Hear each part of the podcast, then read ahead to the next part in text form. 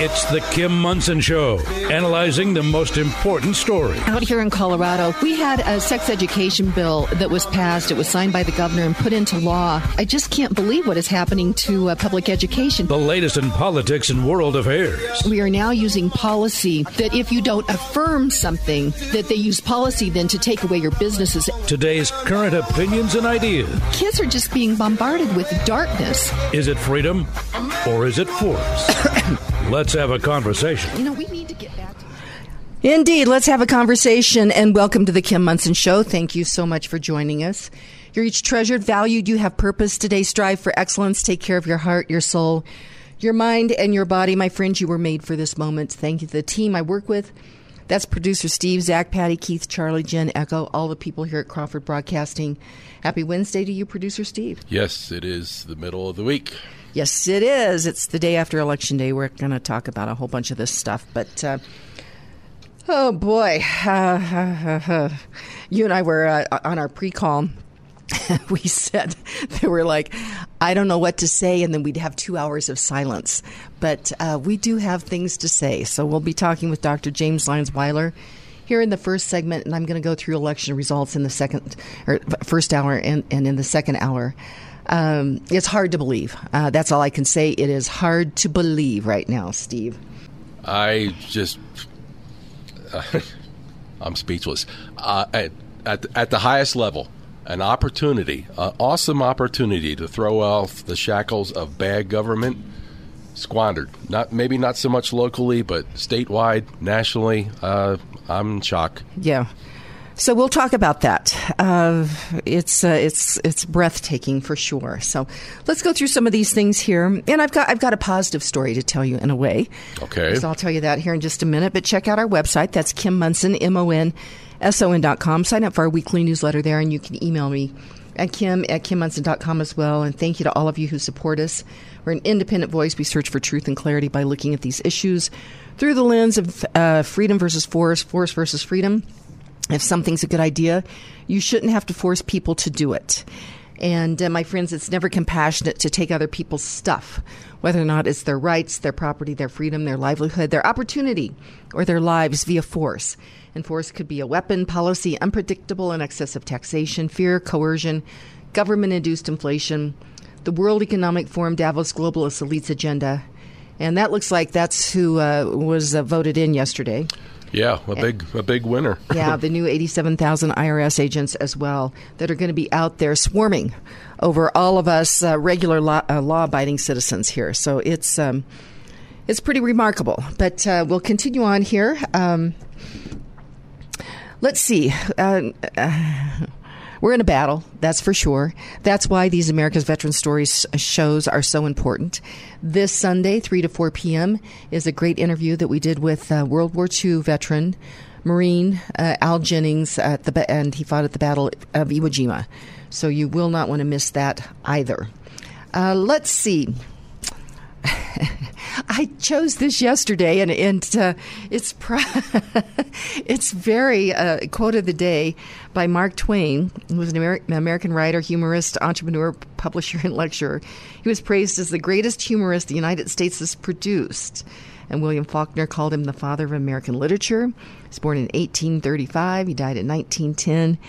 And, and he said this, Steve. He said, If ignorance is bliss, why isn't the world happier? There's no laughing on your side of the, the window right now, is there?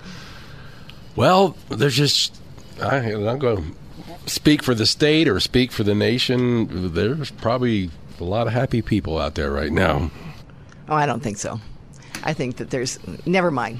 You and I we talked about we've got to be a little careful here. Tread carefully right now as we see what's going on here. But uh, I, I uh, what I see on the horizon for America and the American people, it's like what what do we do next? We're going to have to figure that out, producer Steve. Well, the only thing that came to me was the old adage: if you fall off a horse, what do you do? You get back on and you keep going. So maybe that's the only wisdom I can I can muster right now. Well, we're gonna uh, we are. I mean, here we are. Next day. So I, I want to tell it. See, let's see here. Let me. I want to tell you a little story that happened yesterday, and uh, I decided. Of course, you and I are working like maniacs to get everything organized for uh, Thanksgiving week. So we've been doing a bunch of. I mean, all morning yesterday we were doing recordings, and that's what we're going to do today as well. And. Um, so yesterday, I, I, you know, I, I thought there's no reason to start to watch any of this stuff till at least eight o'clock last night, and uh, I had to go over to that little package uh, packaging store that's near us, and. Um, I was there and I, I got there, mail my, my package, and I had some other things that I needed to check on. And there was just this nudge that said, you know what, step, step away. There were two women behind me in line, and I'm like, I'll just step away because um, this is probably going to take a little bit of time, and I'm not in a hurry. And so I just stepped away. And the woman behind me was just, she was just frazzled. And I'm kind of listening to the conversation. And what had happened was her father, 90 years old, had received a um, message from his great grandson that the great grandson had been in an accident and that he that he had hit a pregnant woman and that she was I think she was in the hospital and he was somewhat injured but he was in jail and he needed money. And so the grandmother, uh, the woman that was in the store, uh, got a hold of the message. And so she's like, well, I, you know, so long story short is she was asked to send $12,000 to get to help the grandson. And she apparently sent the grandson a message and said, Not to worry, we're working on it, we'll help you. And she re- re- receives a message back, What? And so she talks to the scammer and she said, "Hey, I sent a message to my my uh, grandson," and he, he responded, "What?" And he and the guy's like, "Well, he's in jail. They've taken his phone. There's no way. You know, come on, you got to get the money here. Got to get the money here." So she gone to the the packaging store, and uh, ended up we had uh, was sending four thousand dollars, and she it was in the envelope. She'd already done it. It was in the envelope. And it was the guy was coming in the door to take the envelope, and they caught it just in time. And I think my point is, is if I hadn't had that nudge to get out of line right there, she would have been out for a thousand dollars, Steve. You know, I guess we've seen uh, or heard of enough of these types of things. That's that's where my mind went right off the bat when he supposedly uh, told his tale of woe about being in an accident, pregnant woman. I'm at the hospital. Like, oh, wait a minute now. Mm-hmm. Okay. But but the the, the scammers and and it, it was very elite. Uh, she had a phone number and was calling back the the attorney, and he sounded really good. And it's just remarkable. It was just an act of God, if if you will, that the timing worked just for her to just grab that envelope. They grabbed that envelope just as it was going out the door. So the scammer actually showed up in person? No, no, no. It was on on. So she had gone over it to this packaging store. Okay. Put the four thousand dollars in the next day air um, envelope, and that cost one hundred and thirty one dollars to get it wherever it was supposed to go. And the way people prey upon people's emotions, and I guess we could probably take that to the the election, if you will, producer Steve. But uh, but we won't do that. Um, so there's we're going to talk about this in the uh, second hour, and there was, I think, a little bit of a success in as much as uh, as of what was it, Fetterman? I'm just looking at the picture. I can't believe well, it looks like. Uh, Marjorie Taylor Greene is going to win again, so that's good. Lauren Boebert, it looks like she was defeated. Yes. And um, we'll talk about that because what happened here in Colorado is lack of leadership. And what happened here in Colorado is because we have a uniparty here, and uh, and uh, and what they've done is they've milked the donors and they've milked all the the uh, the, the volunteers, and um, and this is the results that we have, and it is lack of leadership. If we had uh, if we had people and and and we had Heidi on yesterday, and she worked very, very hard. And for her to lose at, with the margins that she did is pretty unbelievable, Steve. More than unbelievable. Uh, but yet, you know, you watch watch where we're stepping this morning, not making any particular declara- declaration. But that was, uh, you know, th- those numbers were almost brutal and totally unexpected.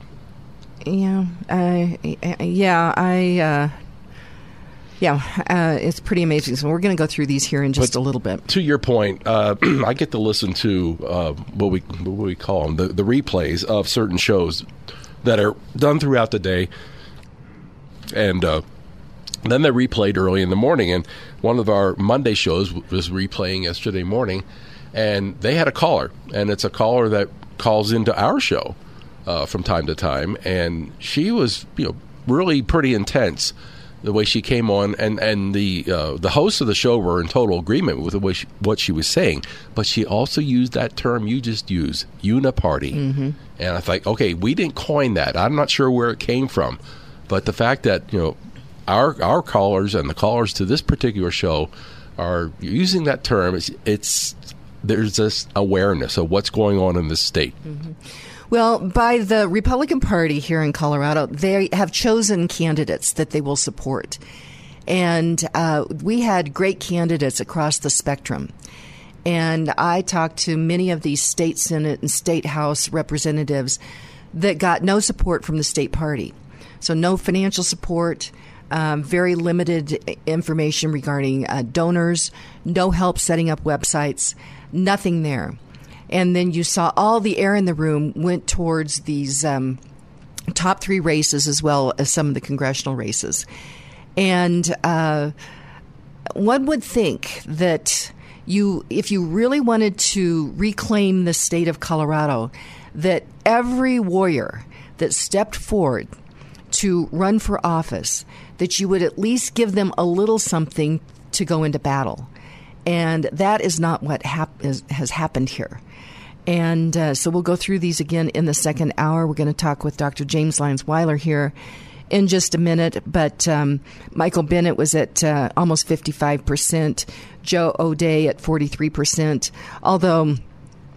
O'Dea uh, basically uh, had many of the uh, positions of Democrats, so it's like, well, gosh, if if it's uh, Democrat light or Democrat, people voted for the Democrat, which is unbelievable and um, um, I guess that's not unbelievable. So let's uh, let's go to break, Steve. Before we do that, though, Hooters Restaurants is great sponsors of both the shows, and uh, it's a really interesting story of freedom and free markets and capitalism, and you can find that at my website.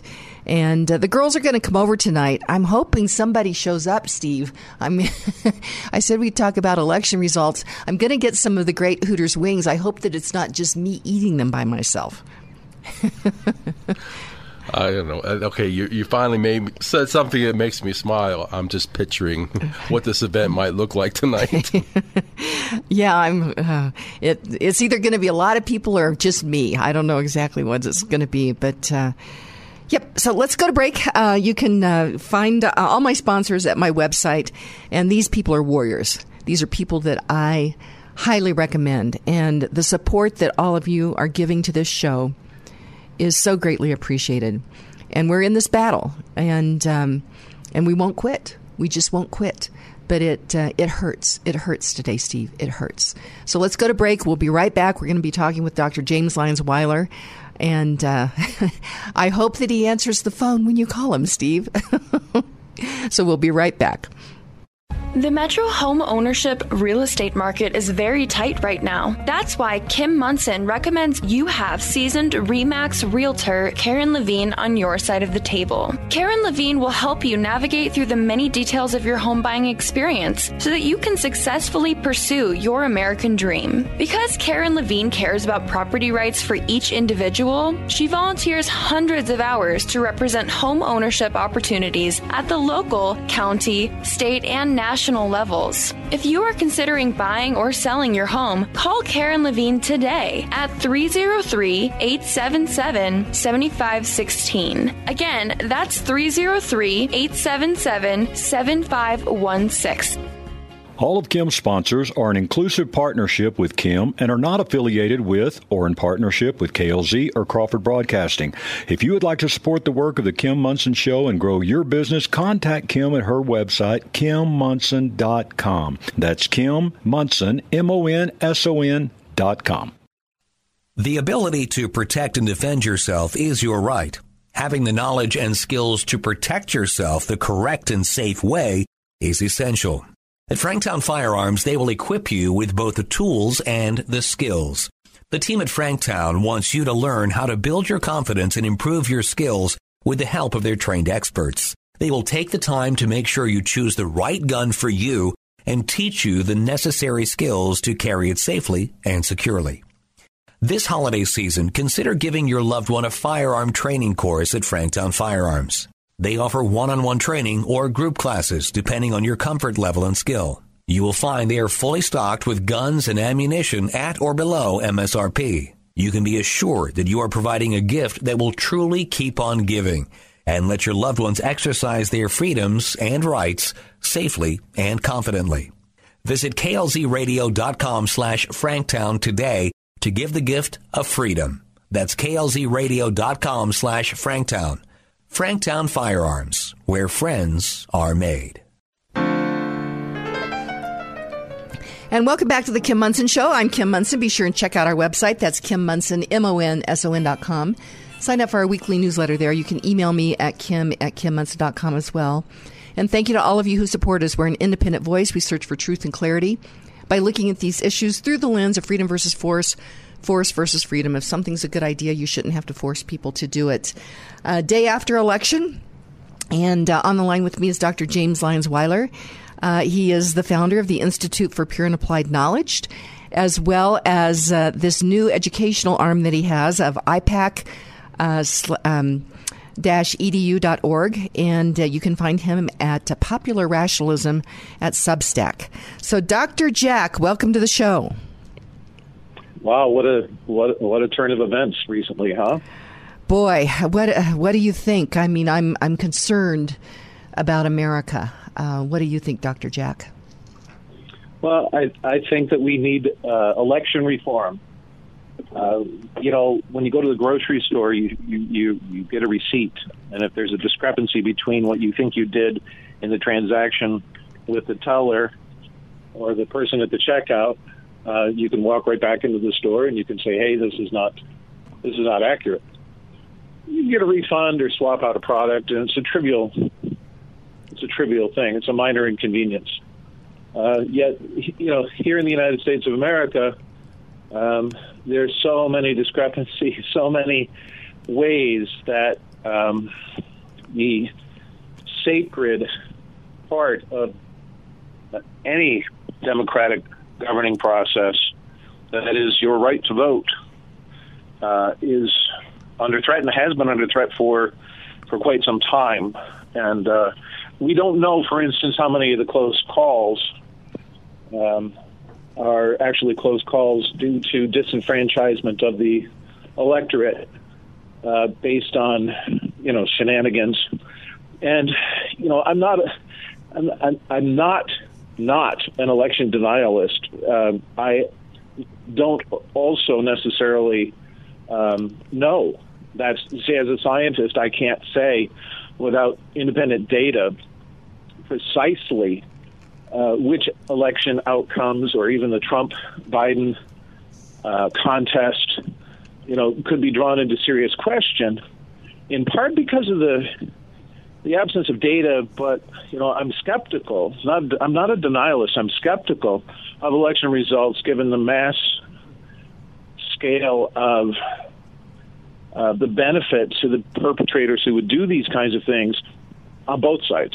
And um, and also the powerful technology that we have that you know uh, you, you, can swing an election by changing um, how a person votes where it doesn't change on the screen and the person doesn't know it and it's done electronically there was a controversy in many many years ago in ohio where a whistleblower came forward. He was a computer programmer. He was asked by someone to uh, the question: Would it be possible to write a piece of source code and put it in the machines as they're programmed um, to flip the majority from one candidate to another? And he said, "Yes, of course it's possible." and, and as a as a person who's done plenty of programming myself, I know it's possible.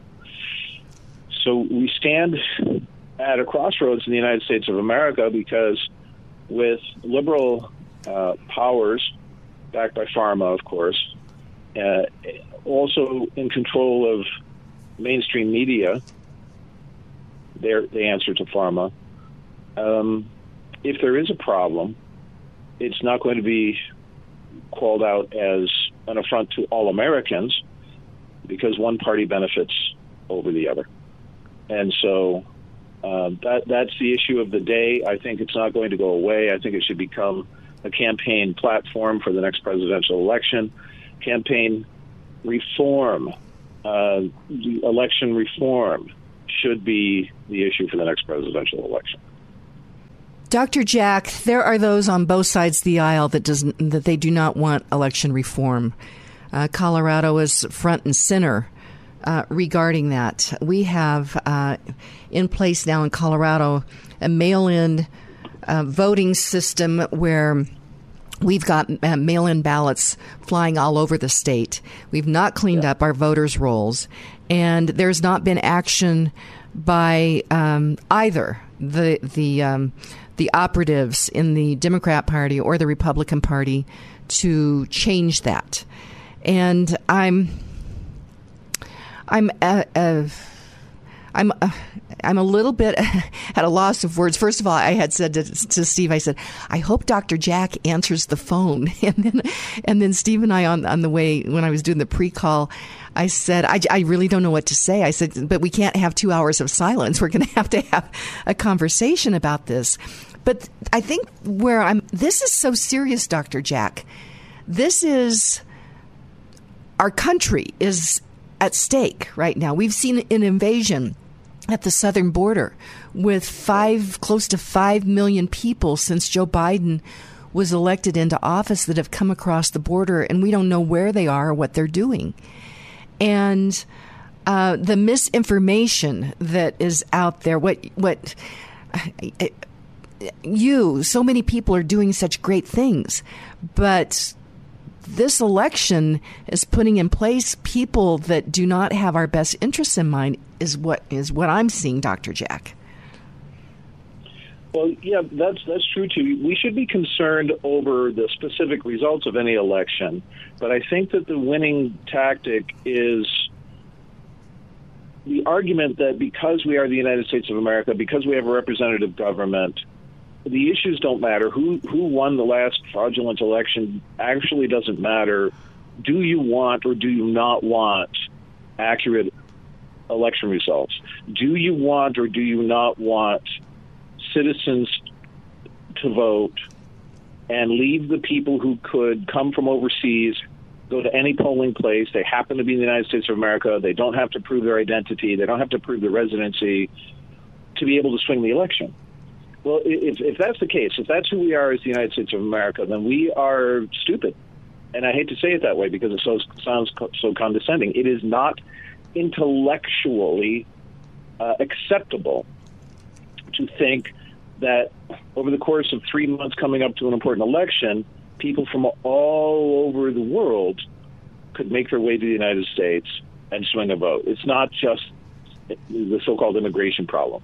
That's not that's not it at all election fraud is a fact, okay, and it's a fact that is well characterized by the Heritage Foundation. You go to heritage.org and you can look at your state and you can see over the years the cases that were detected, the cases that were addressed in court, and the penalties visited upon people who who, who did this fraud.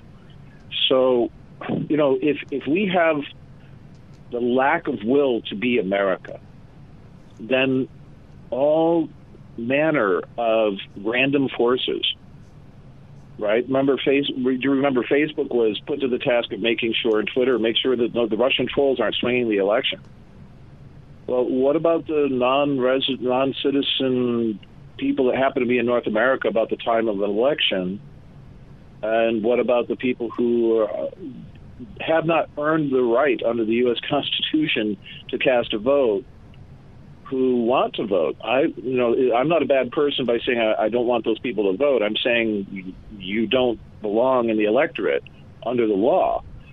And if they want to change the law, that is, if the Democrats especially want to change the law, um, then we're in for a fight because there was a reason why our founding fathers realized that you know with a population of a certain size and local elections and govern, govern governor elections and so on, if we're going to have an, an, a, a democratically based leader uh, selection process, it's not all just representatives. People do have to lead in public office, right? Then we absolutely have to make our, immunize ourselves against foreign influences. And then, you know, the, the fight between the parties is not the issue. The, the reason for accurate election results, the reason for citizenry-based elections, is because we have our vested interest in our own well-being. We have the red and the blue together in the United States we, we are not separate countries, as, although many people might believe that they think that they want to live in a different country than the people on the other side of the aisle. Um, there is zero doubt in my mind that if the Democrats will lose if we succeed in making election reform the issue. And that's my message to the right, which is don't don't worry about being called an election denialist. That's just words. Words are not a problem here.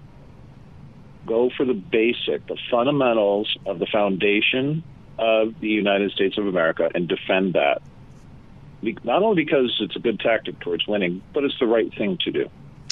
Well, you mentioned something about leadership in these conversations, and I think that's really important. And I want to talk a little bit when we come back, Dr. Jack, about your journey. You're a scientist, and then here you are over here in this pol- political realm as well. And I've seen many scientists, doctors, medical professionals that and and I don't know before all this if you were involved in well I guess you were you were involved in politics I think but I want to talk a little bit about your journey because I think it's fascinating and uh, so we're going to go to break we'll be right back with Dr. James Lyons Weiler Inflation is rocking our boats, especially for individuals on fixed incomes.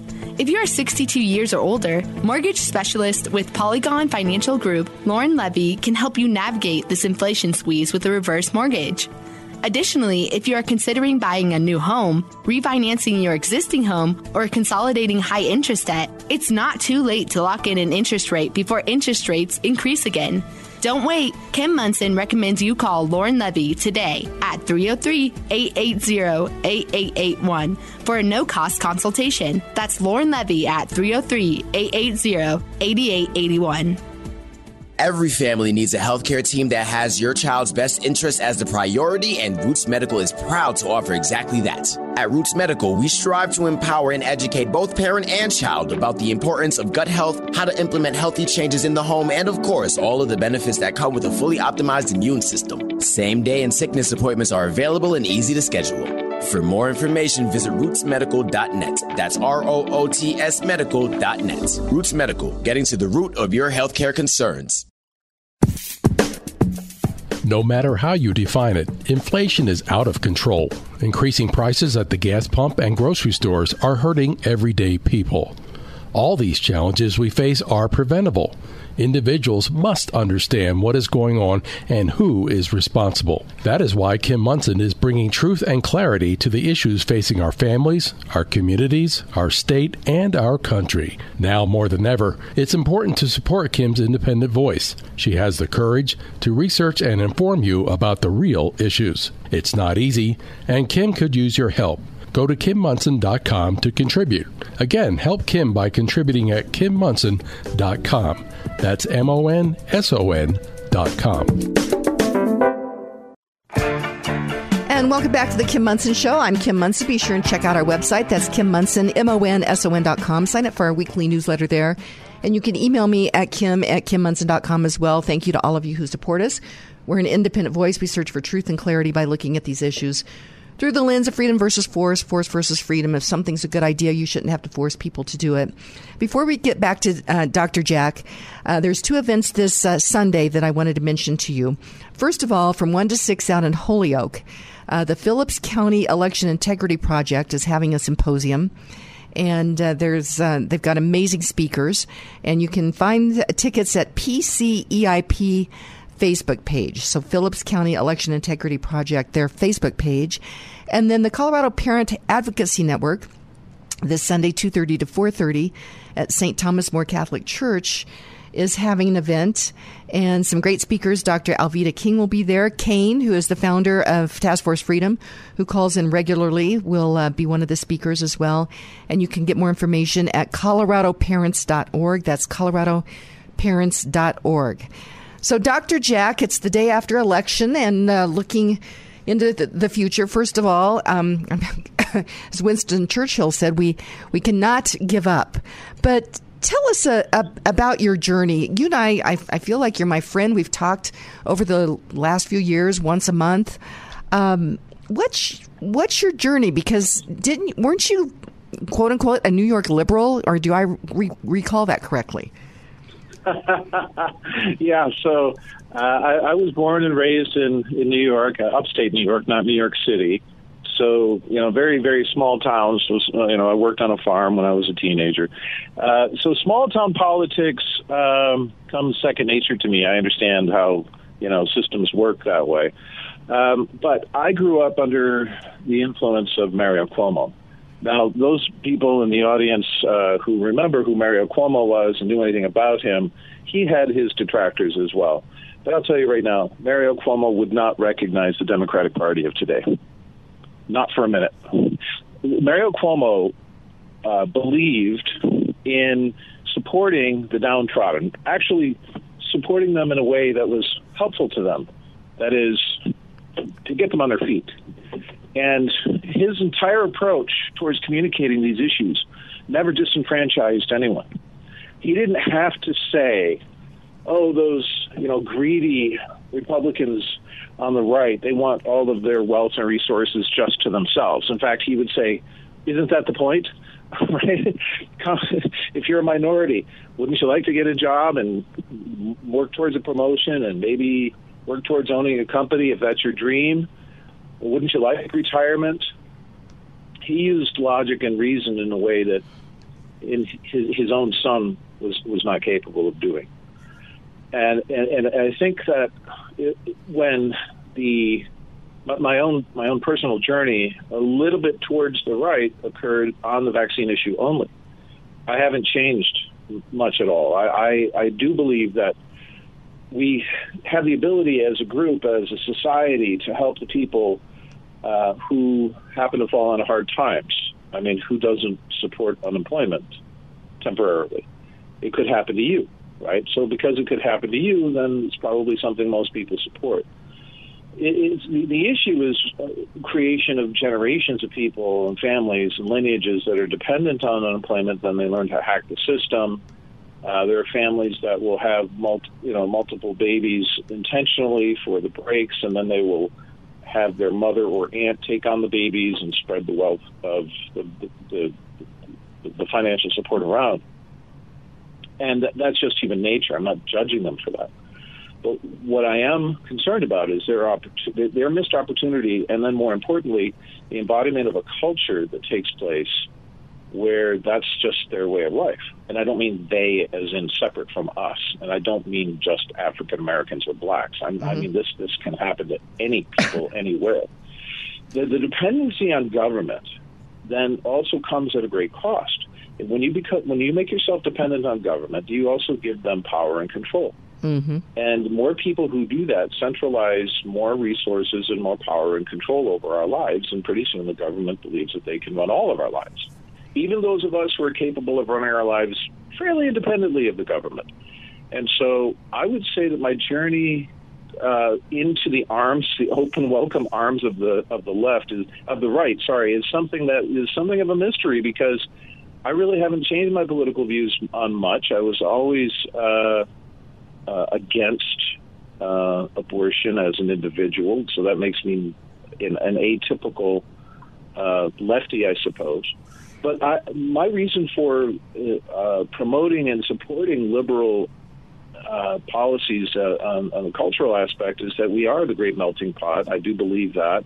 That's how I was raised, and we do have to live with each other. So we might as well make the most of it and have a party as, as opposed to have a, a problem. Um, and then if you go, uh, because I, I read so widely and deeply, if you go into economics theory, there are times when businesses themselves might need uh, a leg up, not just individuals, but you know the the uh, Keynesian uh, uh, theories not not all the way to bailouts. I don't think bailouts are appropriate, but uh, a sliding scale of, of help from you know from the governmental resources representing the true benefit of the people. For instance, uh, if there's an economic downturn and we all are using airlines to fly all over the place, we can't have the entire airline industry collapse over the basis of people not using it. But I also think it's ridiculous that air, airlines will then fly their planes empty from airport to airport just to stay on schedule uh, and qualify for uh, emergency funding to maintain that level of operation. Mm-hmm. So there's a, there's a way to approach this that's more granular than just left versus right. And you know, I choose my issues issue by issue when, when it comes to how I vote, when it comes to who I support uh, I don't vote along party lines, and so I'm very hard to classify. So right now, I'm, I, I'm not registered as a Republican. I'm registered as an independent. Okay. Uh, fast, fascinating because uh, I'm labeled as conservative but the conservative that I am, uh, don't you remember when, uh, you know, this kind of the demonization of words, Dr. Jack, and conservative, there was this aura that the a conservative wanted to tell you how to live your life and what you could do and couldn't do. And that's never been the kind of conservative that I, I was, because uh, I figure we all have our own stuff that we have to deal with. Um, but to conserve this idea that uh, the American idea that all men are created equal with these rights from God of life, liberty, and pursuit of happiness. But with COVID, which is really, I think, what brought us together, the, the reaction to COVID, is the veil came off, or the mask came off, if you will, on the radical activists that have taken over the Democrat Party, that they want to tell all of us totally what to do with our lives and what to put in our bodies. And and so that was a, a I mean I could feel that under kind of under the surface but the veil is off now on this radical activism that wants total control over our lives Dr. Jack Yeah, absolutely. So it's, it's kind of ironic that the issue of abortion, you know, came out uh, so strong after the Supreme Court ruling and last night, watching some of the election returns and people, the pundits talking about and spinning, you know, the results, how how they were coming in and so on, I actually heard uh, someone from one of the mainstream news outlets. I won't say who they are, uh, but they're fairly liberal leaning. Uh, say that you know this issue of abortion was so important because it's the issue of bodily autonomy and choice is sacred in the United States of America. And, and then, uh, of course, I turned to, to Gracie, who's with me watching, and I said, except for vaccines, right? Mm-hmm. Bodily, uh, the government can literally violate the integrity of your body, pierce your skin, and put who knows what into it if it's a vaccine. But when it comes to to to the other issue, then choice and autonomy all of a sudden matter. And this is what I mean. You can't you can't cherry pick your results. Uh, you can't cherry pick your issues, if you're morally consistent. Okay, so what brought us together, Kim, was was a like mindedness, yes, over the the debacle. It was the symptomology that we both had done and the, the study of symptoms of what was really happening with CDC, FDA, NIH, uh, and, and Fauci, and so on. But I think we both believe that um, a, a powerful American, a powerful human being, really is someone that carries an internal moral compass that, that sees right from wrong, and that, that that they hold themselves to the to the measure of consistency of the application of their understanding of the of society themselves, uh, uh other people, but more importantly themselves, with that internal moral compass, and and that's the kind of spirit that our founding fathers actually imbued and codified in this miracle of. Uh, uh, of, of, documents, uh, the, the, Declaration of Independence, of course, then and then our, our Constitution. And so, you know, first and foremost, the, the, the people in America that we should be most concerned out of our American citizens, and then secondarily, for very selfish reasons, anybody who's here that's going to be here for an extended period of time, legally or illegally, we should also want them to do well. And, and this is going to sound funny given what I said earlier to people who haven't thought this through, but we want them to do well because they're going to raise their families here, and we want, their daughters and sons are going to be American citizens, and we want their American citizens, da- daughters and sons, to grow up to be really, really good heart surgeons if we need them, really, really good brain surgeons if we, you know, whatever. We want them to be excellent at, what, at whatever they do because then it blows back on us if they're not, right? And so the, the, the degradation of American society is not a moral thing; it's a tactical thing. We don't want outside influences. It, you know, it's it's China's dream come true that we would decay from the inside out, mm-hmm. and so, to some extent, mm-hmm. that, that you know that's that's happening in many places. Of course, uh, California being the best worst example of that. And so our genuine concern, and this is this, I, I came to a kind of an epiphany. I, I study things and I meditate on them. I came to a kind of an epiphany last night. How do you know when something is true online? Well, study the, the writing and study the writer and see if they're being genuine and authentic. If they're being genuine and authentic, and that comes through in the nature of the writing. Uh, sure, there's a lot of things about COVID and so on you have to be technically skilled at. But if they have a particular agenda, that also comes through. And, and their own authenticity or lack thereof comes through with respect to things like whether or not they're willing to retract an article or correct an article and let the readers know. Well, throughout COVID, I was fact checked six or seven times over the things that I was saying based on the science that I knew. And time and time again, I showed the fact checkers, including USA Today, that they were wrong, and yet they still haven't corrected mm-hmm, mm-hmm. and adjusted. And they certainly won't acknowledge mm-hmm. that they're grateful to, to Dr. James Lyons Weiler of IPAK EDU or IPAK uh, specifically for that correction. That means they're not genuine. There's a disingenuousness within their approach to communicating facts, figures, stories, narratives to the public, and therefore that falls under the camp of propaganda. Boy, Dr. Jack, this is fascinating. Um, so I, I, tell you what, before we go to our next thought, let's go to break. I'm talking with Dr. James Lyons Weiler, and he is a scientist. He is the founder of the Institute for Pure and Applied Knowledge. Uh, and then IPAK-edu.org. Um, it's a, a great new educational opportunity, and I'm taking a course there on how not to be fooled with Dr. Mark McDonald. It's absolutely fascinating. Um, but you said something about uh, intellectual. It, uh, they're not intellectually. I didn't finish that word, but what I've learned, Dr. Jack, and I'm just going to leave this hanging out there, is my journey was having conversations with people that ultimately I finally figured out that there was no intellectual curiosity whatsoever there. And that's where there's a big problem. So let's go to break. We'll be back uh, with Dr. James Lyons Weiler. Before we do that, though, uh, charity that I care deeply about is the uh, USMC Memorial Foundation. They're raising money for the Marine Memorial out at Sixth and Colfax. And in fact, our America's Veterans Story show with um, on Sunday at three o'clock uh, with Al Jennings, uh, World War II veteran, Battle of Iwo Jima.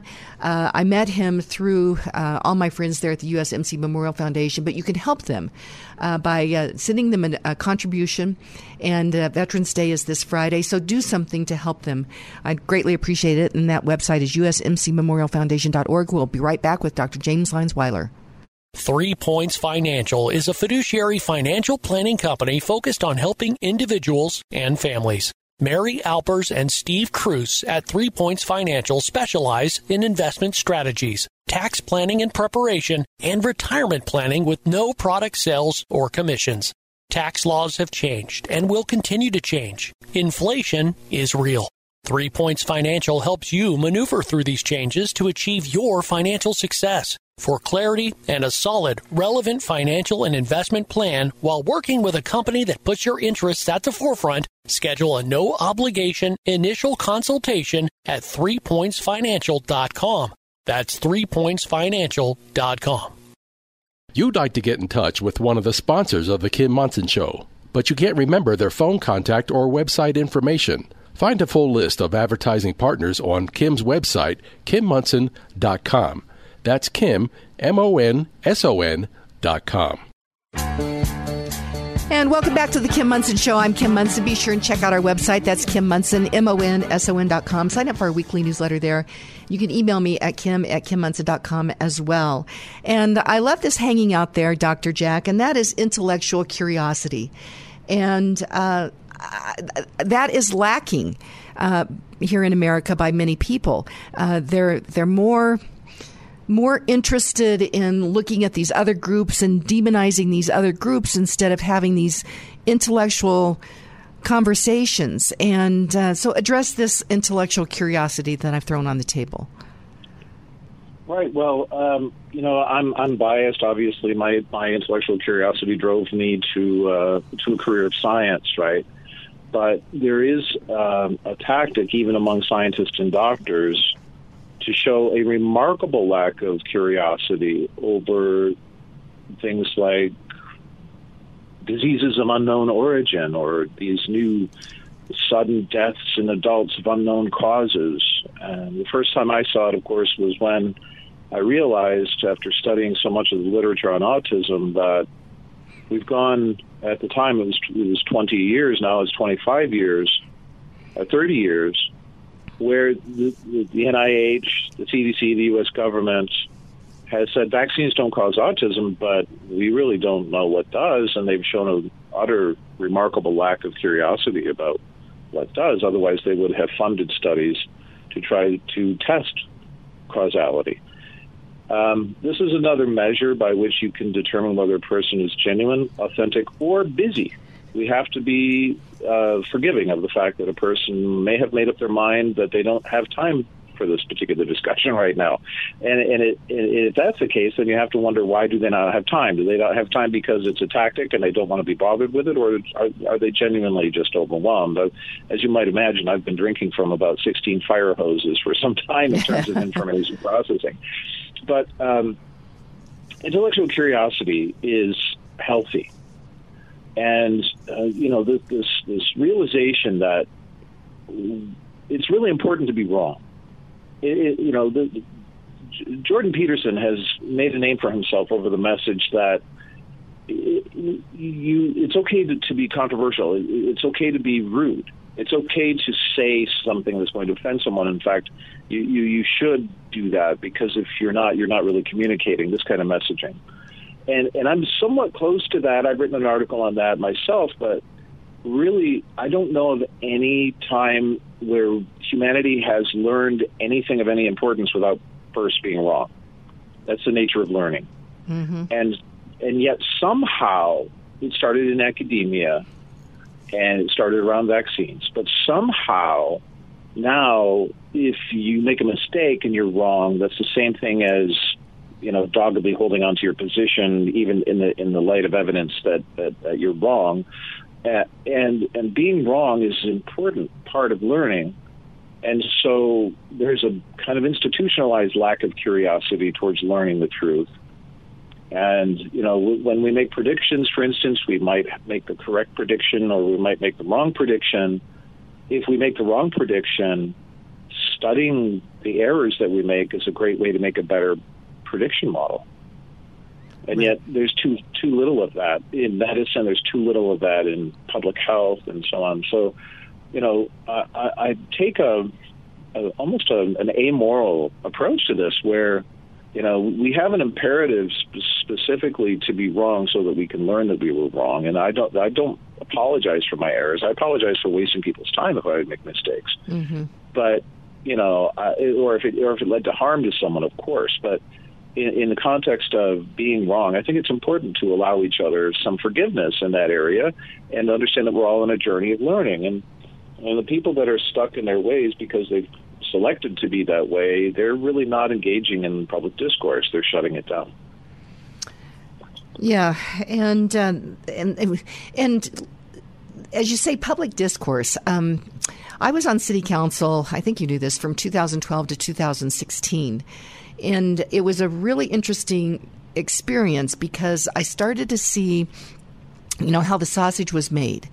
And I thought when I got onto city council that we would be debating these issues with, you know, in the meetings with our constituents. We would take a look at both sides of the issue. We would kick the tires on it and we would make the best decision for the people of our community within the context of the American idea. I was sorely uh, wrong on that.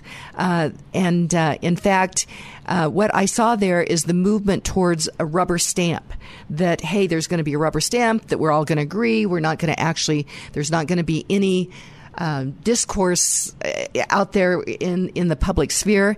And uh, I went down to the um, Denver Regional Council of Governments meeting, DRCOG, and they have bureaucrats and they have uh, uh, people, they're politicians that are on that board. And the first thing that they put on the screen was basically that we will come to consensus here and nobody will talk about, I'm paraphrasing, and nobody in this room will talk about that outside of this room. We will come to consensus, and that is that is the the game face that we put on with everyone. And yeah. inherently, I thought this is dangerous, Dr. Jack.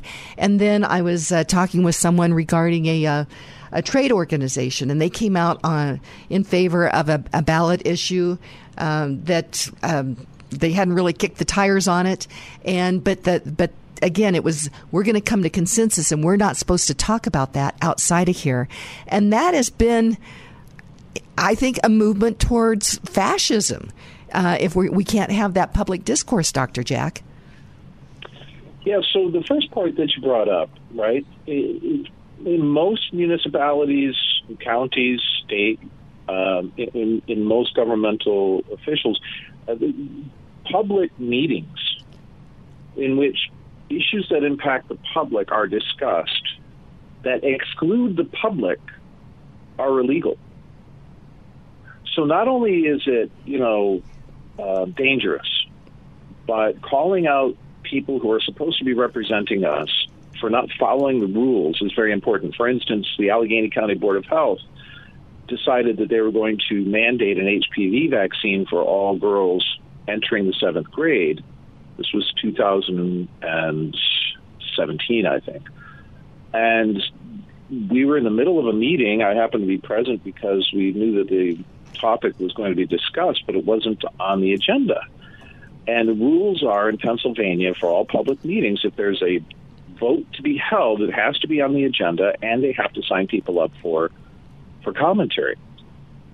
And the Allegheny County Board of Health decided to take it upon themselves and confer themselves the power to go ahead and, and, and ignore the law, make the make the proposal, second the proposal, the motion, and then uh, just before I called for a vote, I stood up and I said, "I have a point of order clarification question, just a simple question." Are, are, and they took my question the first time. Aren't you supposed to hold a, a public comment? Period. You're putting this to a vote. You just called for a vote or you, I said, you're about to call for a vote. And they said, yes, that's correct. And so then they had to wait for a year. Somewhere in the in that year, they turfed it to committee, and they had a committee meeting about it. And they came up with another plan to bring it back. This time as a recommendation, and they tried to do the same thing intentionally. Now, they they put it out on the radio through a local personality named Marty Griffin that those anti-vaxxers should come down because we have something special cooked up for them. They were baiting me and uh, they they called for a, a, a a vote, uh, you know, motion, and then a second the motion, and then it went to a, a vote. And I stood up again, and immediately the chair and the co-chair started yelling at me, saying I was being disruptive, that I needed to sit down, this is not a public comment period, that I'm disrupting the proceedings. But what they didn't know is that I knew the law better than they did. And anyone in any public meeting under most state constitutions has the right to stop any public meeting if they don't understand what's going on. And they have the right to ask for clarification on procedure, and there the, the chair and the committee has a duty to stop the meeting until that person understands what's going on. And so uh, there was a, a guard, a female guard, that started approaching me, and she was going to, I don't know, remove me from the room or something. But what the committee didn't know is I had spent half an hour flirting with her before. Person to person. And she looked at me like, Are you going to make me do this? And I shook my head and I said, No, don't worry about it. So before she got to me, I sat down and, and shut up. Well, I turned around and I sued the Allegheny County Board of Health. And it cost me $15,000, which the public provided. I, I called for uh, donations for that. And I did, when I sued them, I didn't ask for any restitution uh, for my rights, uh, for any financial damages. I could have their primary concern was that their insurance was going to go up, and so they settled. But really, they were concerned that in the litigation, I might have the power of discovery.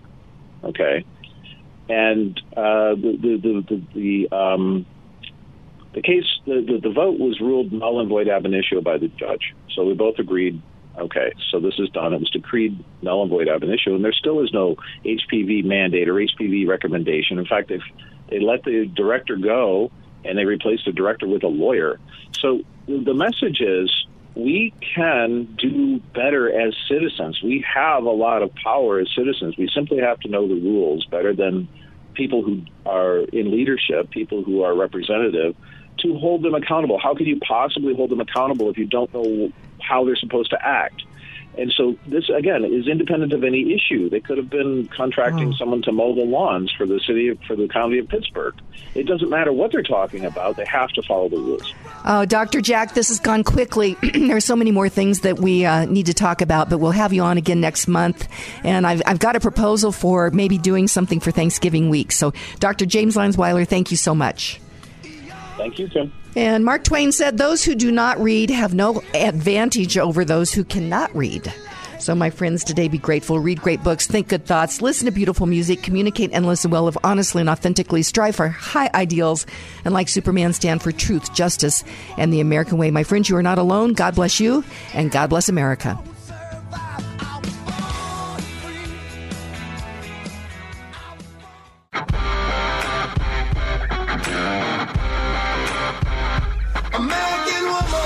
It's the Kim Monson Show, analyzing the most important stories. Socialization of transportation, education, energy, housing, and water. What it means is, is that government controls it through rules and regulations. The latest in politics and world affairs. Under this guise of bipartisanship and nonpartisanship, it's actually tapped down the truth. Today's current opinions and ideas.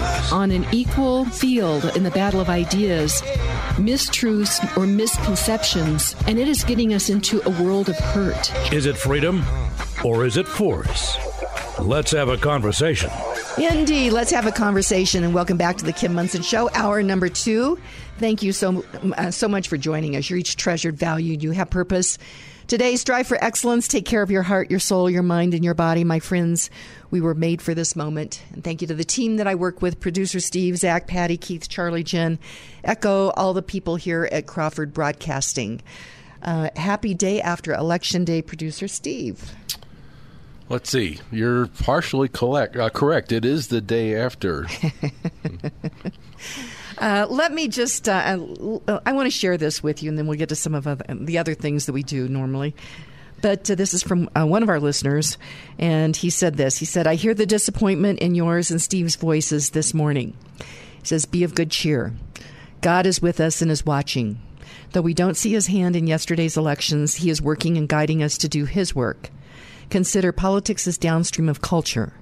I would argue strongly that culture is downstream of education and education is the foundation of all politics.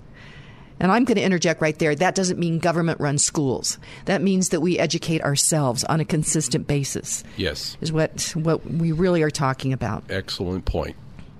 Says, Tell me you don't see God's hand in education. We just need to be patient and wait for things to happen in God's time. And I am so excited and grateful uh, for all He gives us and for His guidance we can't lose. So long as we are all on His path, as you and Steve are, God has His hand on your shoulders. Wow, Steve. Thank you. Thank, thank you. Yeah, those are much appreciated words. Much appreciated. And, uh, but we have to be engaged. And that's one of the things this is, uh, and, and I, I thank, thank our listener for those words. We have to be engaged. And so this doesn't mean that we just leave it up to God. We work, we pray, and then we leave it up to God. We have to have that working component of it. And that's what we do every day. So be sure and check out our website. That's Kim Monson, M-O-N-S-O-N dot com. Sign up for our weekly newsletter there. And you can email me at kim at kimmonson.com as well. And thank you to all of you who support us. We are an independent voice. We search for truth and clarity by looking at these issues through the lens of freedom versus force, force versus freedom. And beginning tomorrow, I'm going to start to dissect what's happened in Colorado, and you can go along with me on this journey because it's going to be super interesting, Steve. Well, I sent you a link to that governor's race results, you know, the map of the state. Okay. You can start there because there's some things that I need to have explained to me. Okay. But I- I'm making a small list here, and you didn't ask for this, but I'm going to give it to you anyway. Okay. Statewide, nationally, I was thinking, what in the world happened? Was it this incessant rhetoric about the end of democracy if conservatives, you know, won, if this uh, red wave did come? Was it weak candidates? I think Dr. Jack in the last hour nailed it. Uh, this intellectual curiosity to educate yourself, to understand what is the linkage between these people, these talking heads on what who I see on TV, and my life. That's I wonder if that's a part that's missing. Well, um, we had another listener, and she said this. She said, The doctor nailed it. She said, I voted and fed my paper into the machine, but I don't know how the machine counted my vote. And there's no intellectual curiosity here in Colorado to figure that out. And that's uh, that's a spot right there that we have to have some intellectual curiosity, and that has been from both sides of the aisle. The Uniparty has not wanted to look at that as well. But she said also this: she said clearly something is wrong with vote counting. CNN's exit poll showed more than seven in ten voters nationwide believe the country was on the wrong track in the hands of Biden uh, Democrats and that inflation was their number one concern. Gallup showed the dis- uh, dissatisfaction level at an even higher 81%.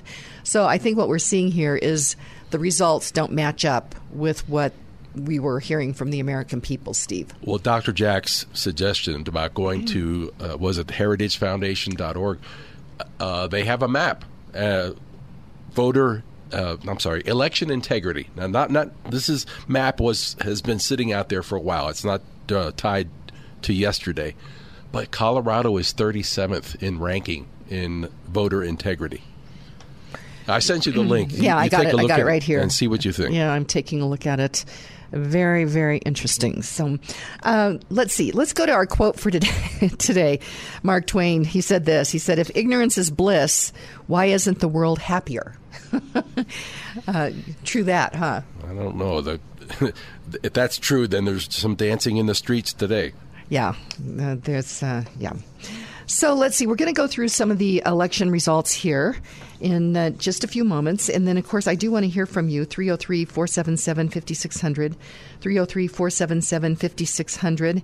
And. Uh, Gosh, you know what? I thought I was going to hear from Lauren Levy today, and uh, I think he. Oh, he's here. There he is. Lauren Levy, um, mortgage specialist with Polygon Financial Group. Uh, day after election, uh, what's your thoughts, Lauren Levy? I was like, I'm here. You're, I hadn't seen it on the, the screen, so I apologize. So, um, That's okay. are you surprised with the election results here in Colorado? Yeah.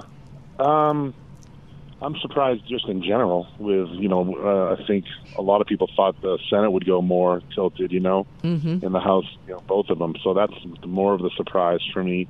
Um, will be interesting to see what the market has today because I think a lot of that, you know, like we always say, the market likes predictability and things get cooked in or baked in. And I think um, we'll see. I mean, if they have control of the House, whether it's, you know, uh, a lot or a little, at least it's flipped, and then we'll have to see what that means as far as markets go for mortgage rates and Mhm. stock market. So, um, so far, the market's not doing much. So we'll just have to wait and see for a little bit as these final results come in and, and see where things end up. Right. so it, it is. It's kind of a wait and see all across the board. I had Karen on uh, yesterday, Karen Levine with Remax Alliance, and people are still buying houses and selling houses. Uh, mortgage rates, obviously, they've gone up so quickly, which I think is irresponsible the way they raised them so quickly. But um, I, I guess I kind of feel it's just kind of a wait and see today on what happens. Yes, Lauren, or what do you think? Yeah, I mean, I don't know that much is going to happen because the election, honestly, you know, if it had gone as a red wave, it would have been, uh, you know, I think a great day for the stock market. Doesn't necessarily mean it would have been an amazing day for the bond market. We're not sure. Um, you know, rates because the Fed is still raising and is still in raising mode. Not sure how much the rates would have been helped anyhow. Um, but she, Karen's right. People are still buying and selling. We live in a great place. We live in a state where people are still moving here, um, leaving other places, whether it be for taxation purposes or whatever reason they're leaving, and people are coming here. So we still have people buying homes. Um, you know, you just have to be prepared for what the new payment might be when you go to do so, and, and what opportunities are out there as far as different loan types. Um, but people are still moving, so it's still uh, it's, it's still a good time to be here.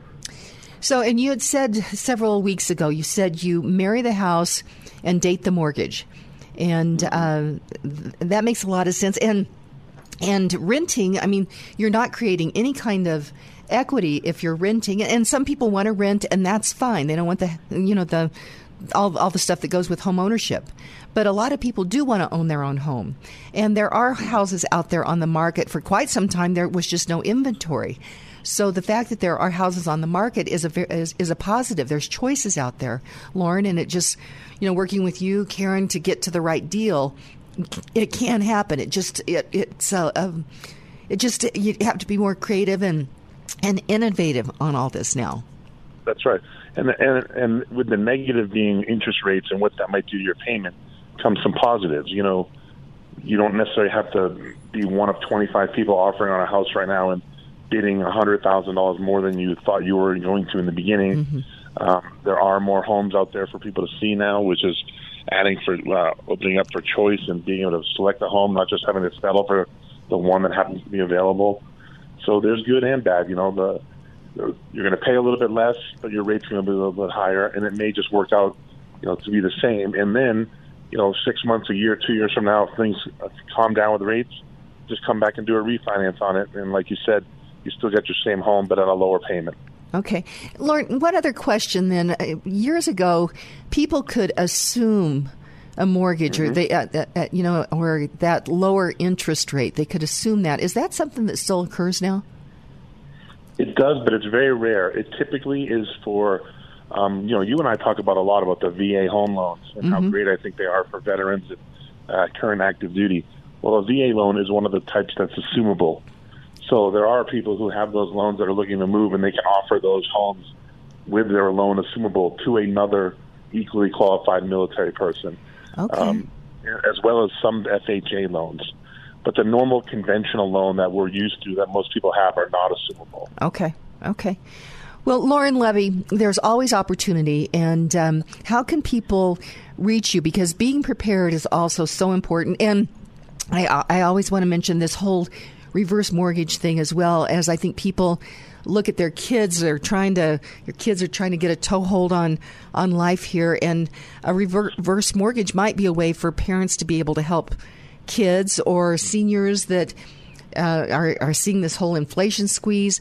Uh, I think reverse mortgages are worth a conversation for people. Hundred percent, and uh, they're they're good to help try to pass money on to your children, like you said. But even better, they're if you have a mortgage or you just have a shortage on a monthly basis or would just like to have some extra spending money, a reverse mortgage allows you to tap tax free money from your home without having to move, which is huge for a lot of people because if you want to move in Colorado, and you, well, if you don't want to leave the state, if you want to stay in Colorado, it's very hard to downsize. So most people love their home, they love their neighborhood, and a reverse mortgage allows you to stay while accessing those funds without having to sell. So it's a, it really can be a good thing. And you don't have to pay taxes on the, that either. That's right. The money that comes out of a reverse is tax free. It's like having a Roth IRA. Okay. And I'm just thinking about this. I mean, that might be, again, an estate planning tool. Yes? Absolutely. I, I hadn't even yes. thought about that. Absolutely. That's where um, I do work with several financial advisors, and that's part of their tools is to build that into the plan to see if it makes sense for someone, and then, you know, they'll have them call me. Awesome, awesome, awesome. I'll have to ask uh, Mary Alpers and Steve Cruz about that over at Three Points Financial as well. Lauren Levy, uh, first of all, thank you for your sponsorship. I so highly recommend you, and you've been a sponsor of both the shows for, for a long time, and I greatly appreciate it. How can people reach you? The best way, as always, just give us a call 303 880 8881. And that's Lauren Levy with Polygon Financial Group, 303 880 8881. And you and Karen are scheduled to be in studio next week, so I can't wait. Perfect. Okay. okay. we'll see you then. Sounds great. Have a great day. We're going to go to break, and then I'm going to go through uh, some of these election results, so stay tuned. Three Points Financial is a fiduciary financial planning company focused on helping individuals and families. Mary Alpers and Steve Cruz at Three Points Financial specialize in investment strategies, tax planning and preparation, and retirement planning with no product sales or commissions. Tax laws have changed and will continue to change. Inflation is real. Three Points Financial helps you maneuver through these changes to achieve your financial success. For clarity and a solid, relevant financial and investment plan while working with a company that puts your interests at the forefront, schedule a no obligation initial consultation at threepointsfinancial.com. That's threepointsfinancial.com. All of Kim's sponsors are an inclusive partnership with Kim and are not affiliated with or in partnership with KLZ or Crawford Broadcasting. If you would like to support the work of the Kim Monson Show and grow your business, contact Kim at her website, kimmonson.com. That's Kim Monson, M O N S O N dot com. The ability to protect and defend yourself is your right. Having the knowledge and skills to protect yourself the correct and safe way is essential. At Franktown Firearms, they will equip you with both the tools and the skills. The team at Franktown wants you to learn how to build your confidence and improve your skills with the help of their trained experts. They will take the time to make sure you choose the right gun for you and teach you the necessary skills to carry it safely and securely.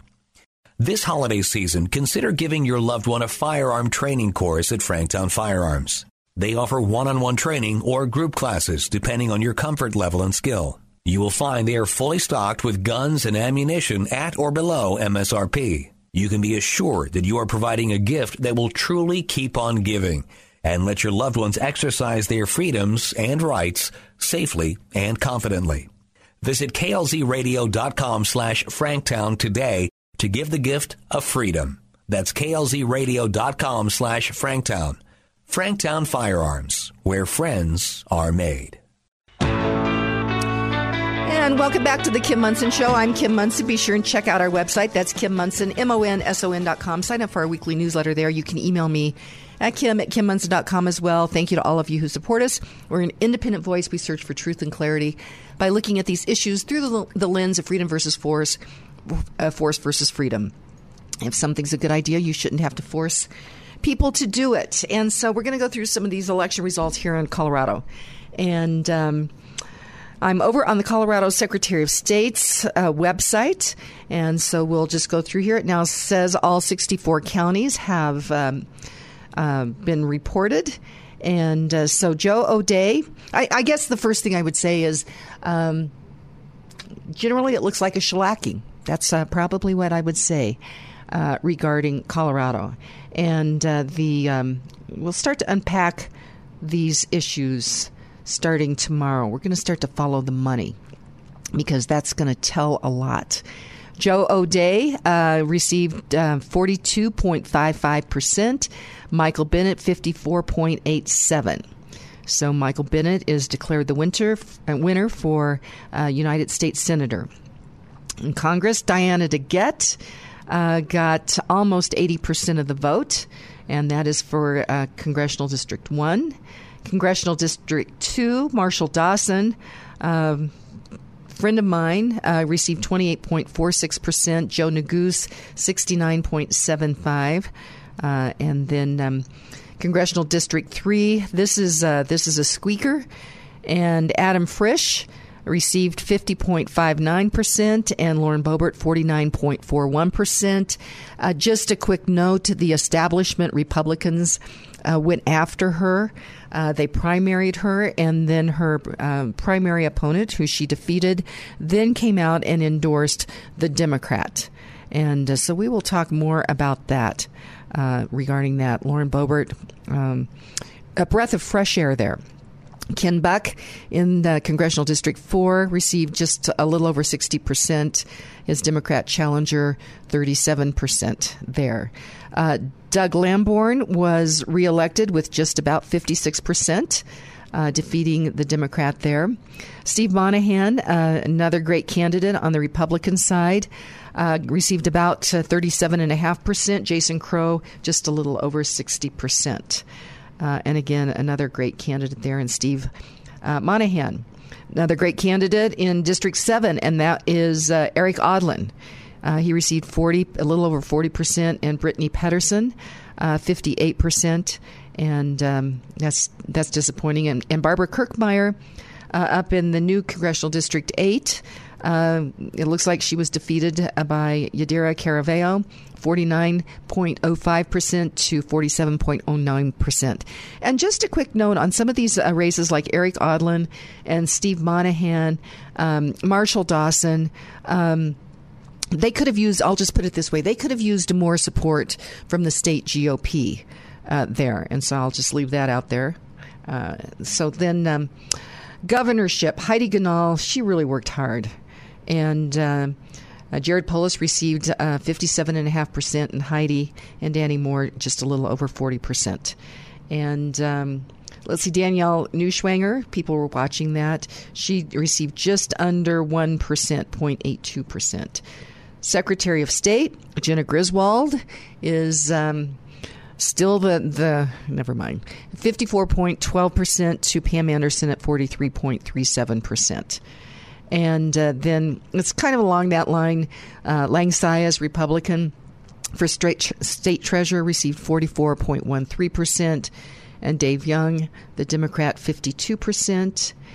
And uh, John Kellner, this is for Attorney General. Phil Weiser, the uh, incumbent Democrat, received just under 54%. John Kellner, 44%. And once again, want to make the note that uh, former uh, Secretary of State and gubernatorial candidate Cynthia Coffman, for uh, Republican, endorsed the Democrat for that race. So we wonder why we're in the position we are. That's one of the reasons. Dan Malloy, on State Board of Education member at large received just under 45%. Kathy Plomer, 52%. And these are really important races. Great. Uh, let's see. Let's see. Uh, hold on here. Let me get up to uh, next one. Uh, Congressional District 5. Steve Durham, Republican, uh, received 58%, so he will hold that seat. State Board of Education, Molly Lamar, great candidate, Republican, received just um, 41.5%, and Rebecca McClellan, Democrat, um, 58%. And I think I, I, I need to check this, but I think that McClellan is a real proponent of the. Um, LGBTQ agenda, and so she's going to be on the State Board of Education. Um, again, Peggy Probst, great candidate uh, Republican. She came in about uh, just under 48%, and Rhonda Solis at 50%. So the Democrat took that seat as well. And then a regent of Uni- uh, University of Colorado, uh, Democrat Wanda James uh, defeated Amy Nace. Uh, in that particular race, Frank McNulty re- and Amy was the Republican. Frank McNulty, Republican, uh, did uh, win that seat for region of University of Colorado Congressional District 4, uh, defeating uh, Jack Barrington 62% to 37%. and then uh, Congressional District 8, the Republican, it looks like, won there, Mark Van Driel. 51% defeating Yolanda Ortega. So let's see, what does that look like? So we've got one, two, three, I think we needed to have one more on that. Um, we'll have to find out on that. So those are super important races there. And then uh, going into the uh, uh, district uh, district attorneys. Um, let's see here. I'll just continue on. Regent the University of, of Colorado. Oh, here we go. Ken Montera, uh, Republican, uh, won that seat. So. Um, You know, so that's very encouraging as well. And then uh, going through some of the other RTD district, uh, interestingly enough, there were some uncontested races in that arena, which is unbelievable, Steve because they have big budgets. Uh, they use these big budgets to run empty trains and empty buses, and uh, and here we have some uncontested races, and that is irresponsible by the state GOP to let that happen, Steve you, you could, uh, it's like we're playing volleyball. You keep serving up these things that I should be able to spike, and I can't. I can't come back with anything that that would explain that. And you know, again, this intellectual curiosity thing just keeps banging around in my head. But uh, yeah, let, us look at the state GOP and saying, why aren't you a bigger factor in all of this? Right. And uh, having having races where we don't even uh, field candidates is just unbelievable. So let's go through a few of these um, issues on Amendment D, which was, uh, and we recommended a yes vote on that. And that is regarding it as uh, we, we looked at it as a housekeeping to just uh, judges that are in the 18th Judicial District uh, that are now part of the new 23rd to go ahead and, and move them over there. And that was a constitutional amendment that did pass 67.5%. Uh, next issue uh, on um, Amendment E, which this is, uh, let's, oh, this is the Gold Star.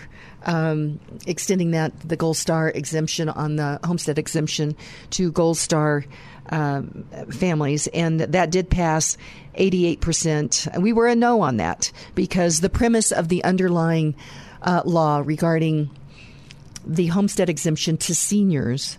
Uh, if you've been in your home a certain amount of time, you get to take a break on a certain value of your property taxes. Underlying what that means is property taxes are too high for everybody.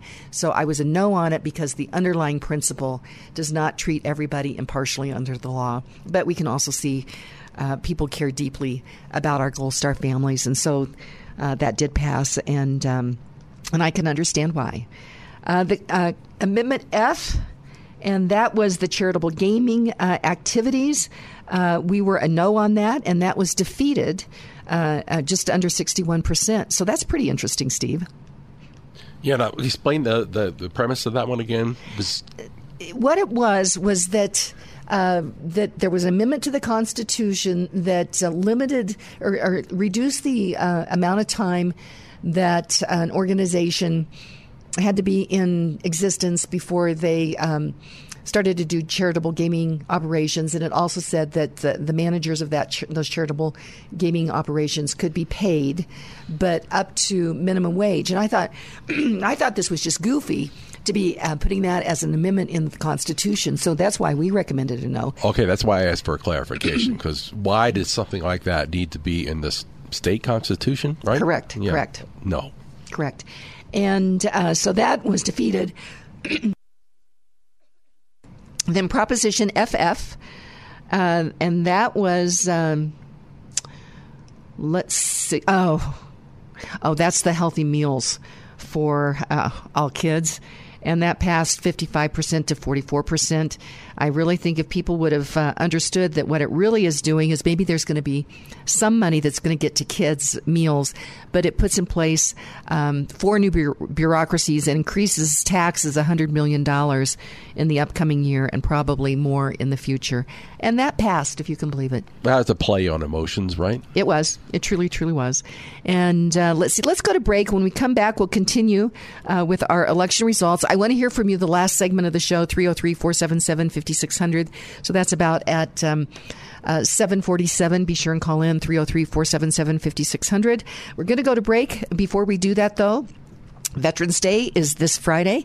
Great way to honor veterans would be to make a contribution to the USMC Memorial Foundation. They're raising money to remodel the Marine Memorial out here at 6th and Colfax, and that would be a great place to, to uh, just say thank you to our veterans. Paula Sarles and her team, they're doing an amazing job on that.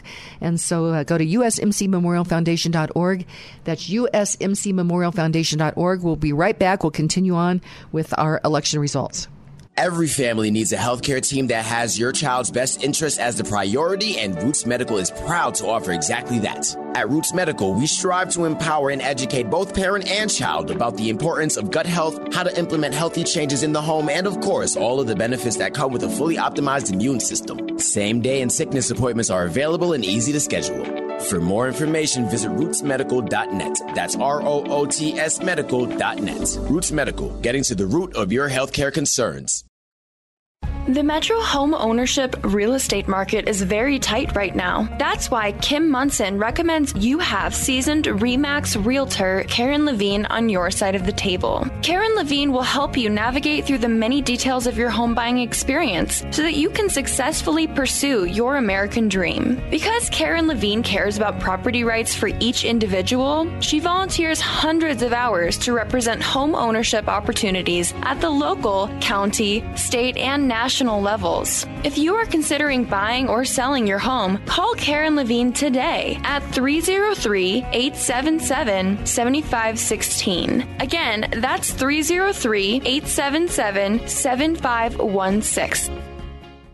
You'd like to get in touch with one of the sponsors of The Kim Monson Show, but you can't remember their phone contact or website information. Find a full list of advertising partners on Kim's website, kimmonson.com. That's Kim, M O N S O N dot com. And welcome back to the Kim Monson Show. I'm Kim Monson. Be sure and check out our website. That's Kim Monson, M O N S O N dot com. Sign up for our weekly newsletter there. You can email me at kim at kimmonson.com as well. And thank you to all of you who support us.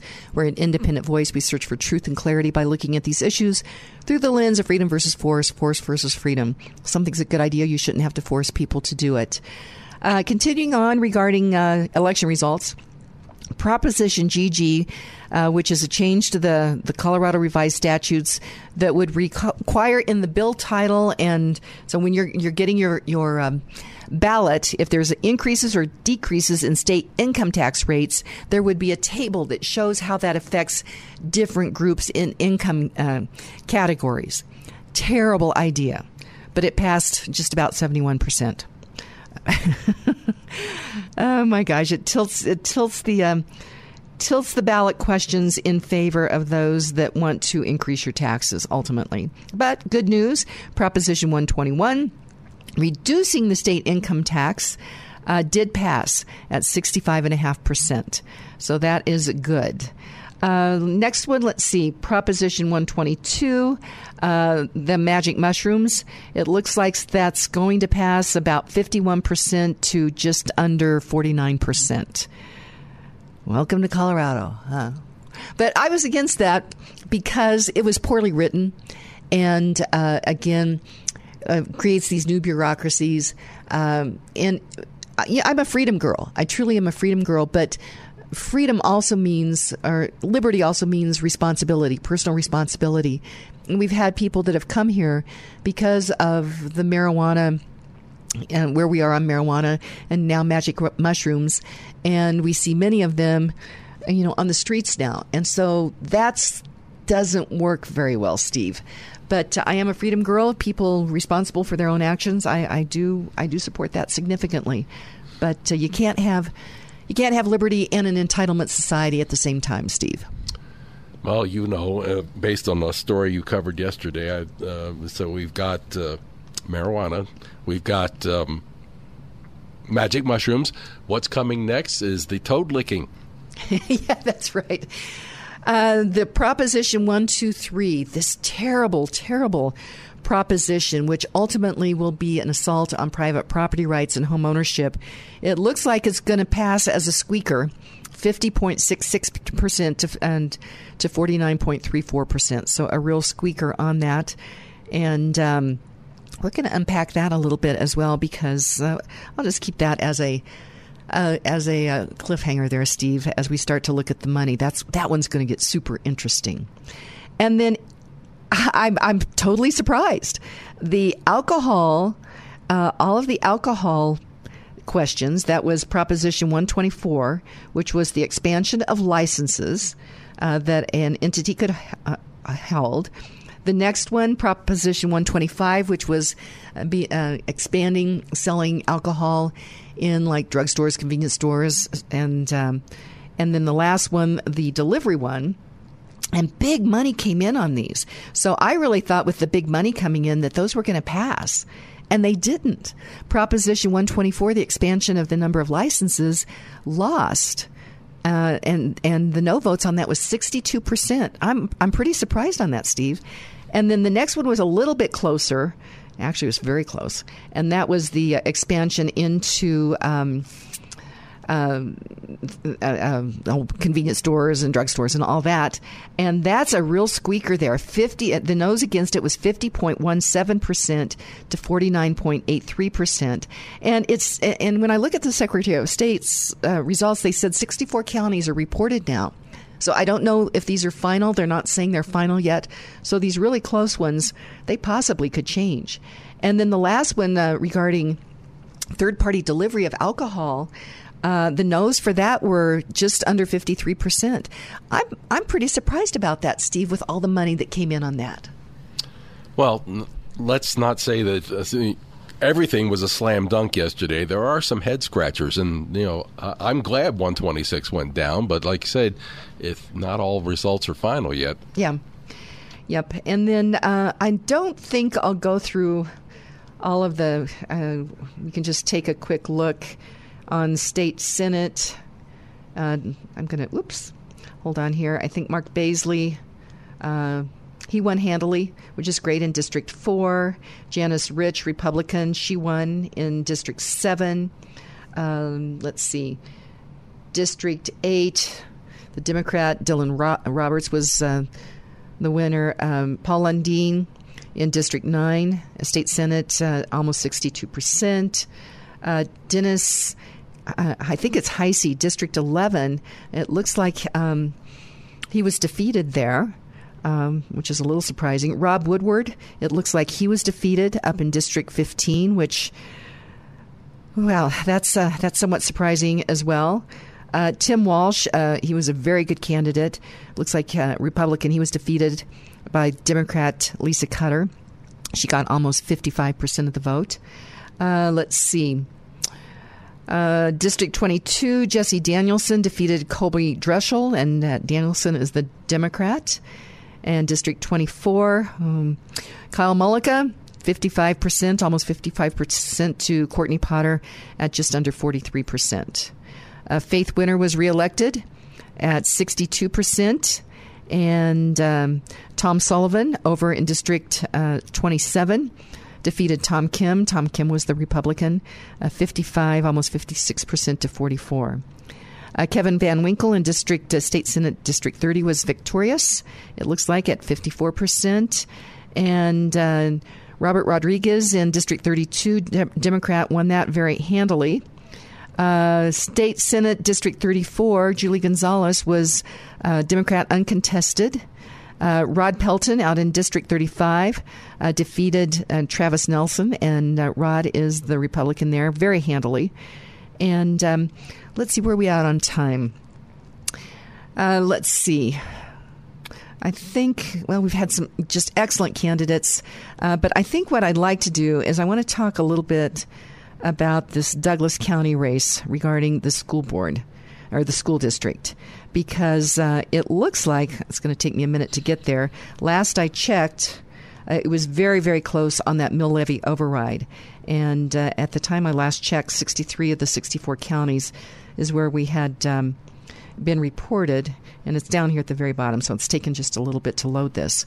But interestingly, the, I'm not going to say anything until I get down here to see this. And again, it was a real squeaker, so I'm not sure that I would say that that is a. Um, final result on that, Steve. But while, while you're waiting on that, do you have? Did you get any information on this uh, Fort Collins ranked choice voting?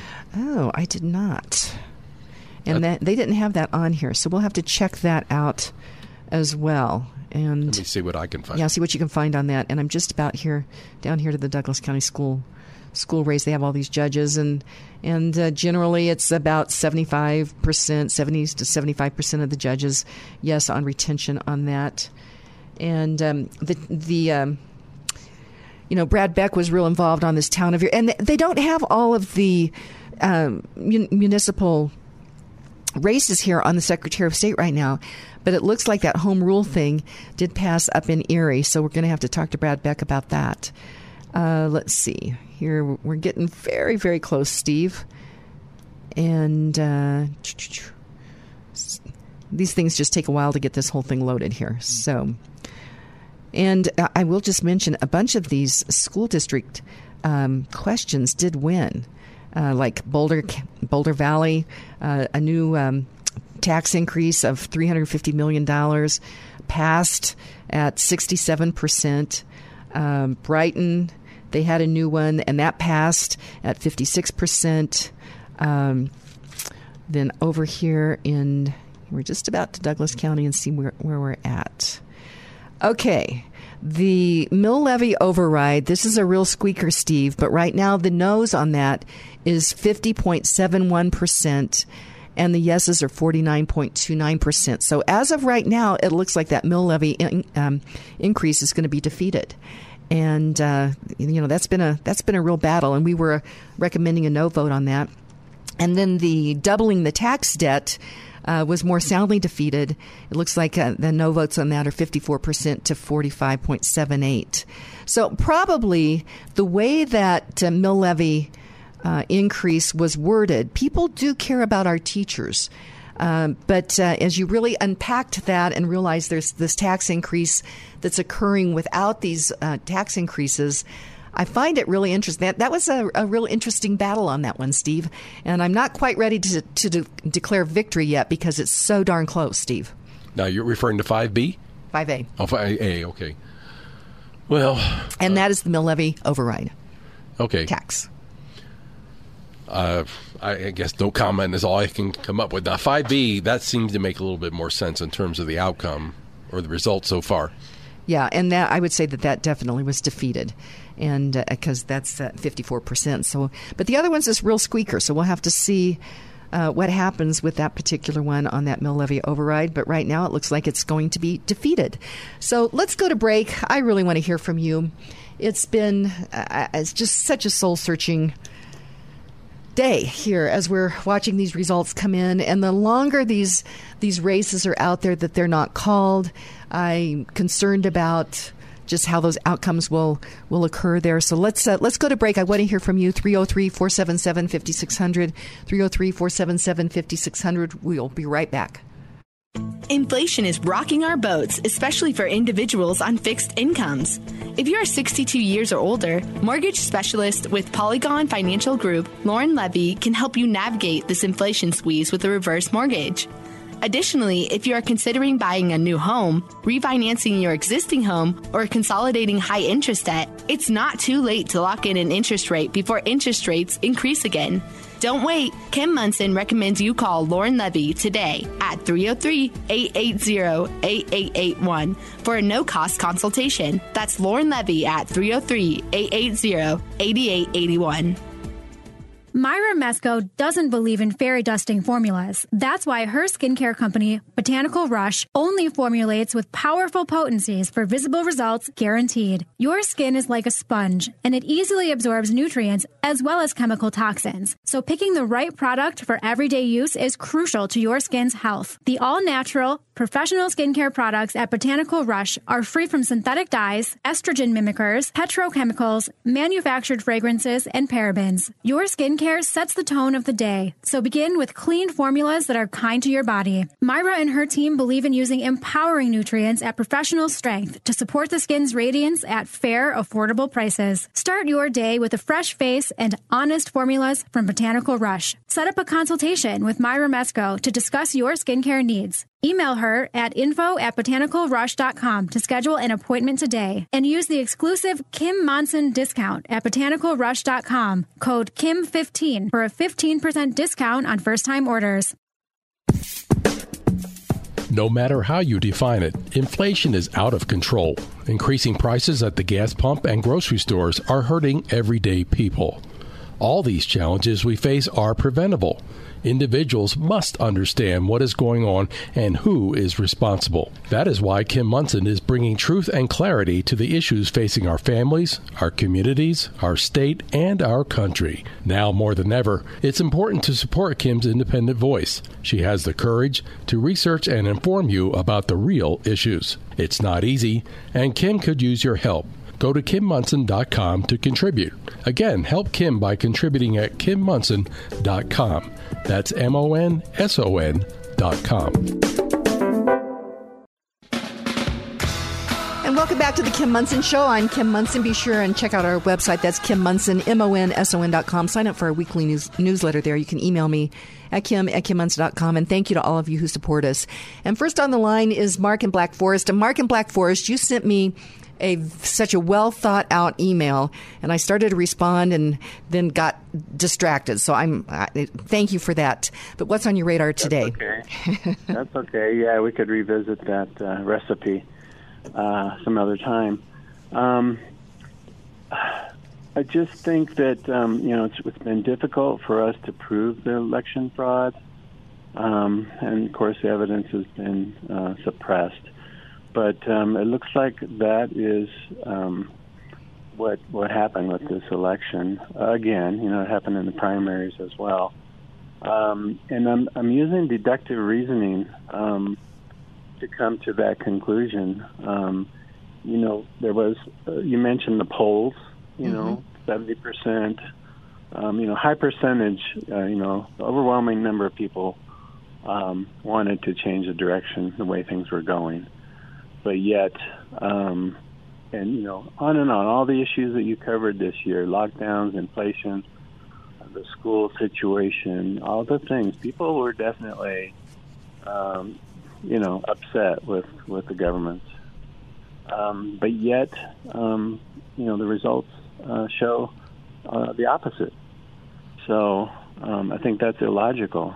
I think the only logical conclusion is um, this this voter fraud is alive and well. Well, and Mark, I fraud is so difficult to as you mentioned, so difficult to prove. And so the first thing out of the box is like, there's no proof. You know, you, know, you haven't taken to a court of law. There's no proof.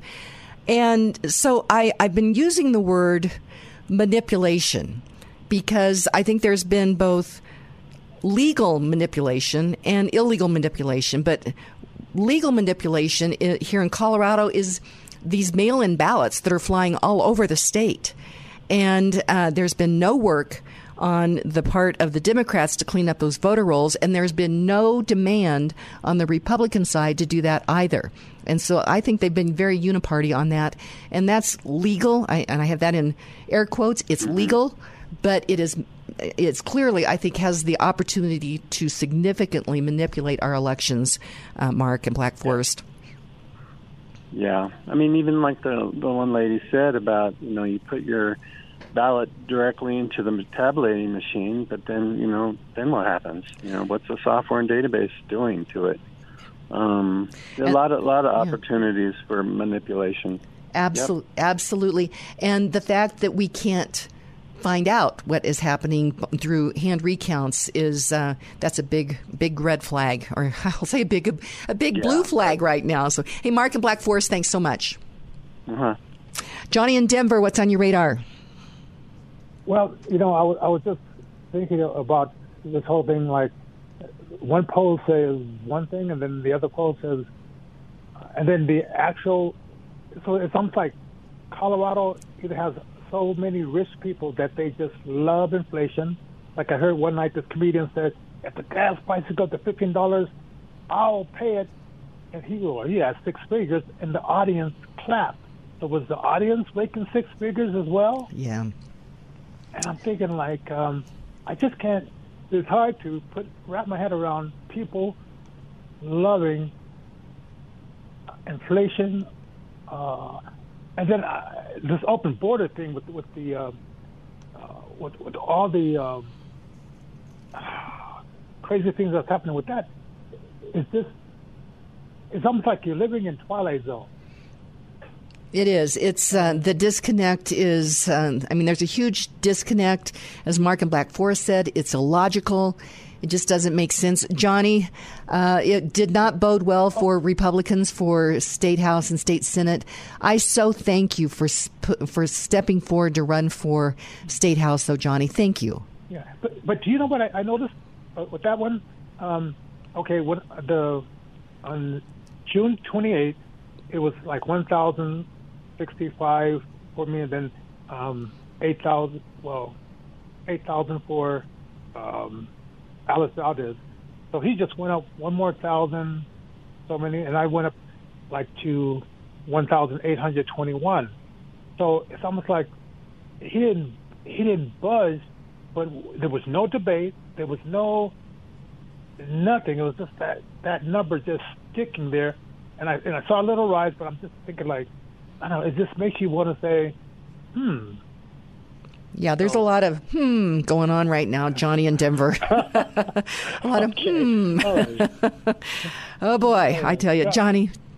Any anything else? No, yeah. God bless. Uh, God bless you too, Johnny in Denver.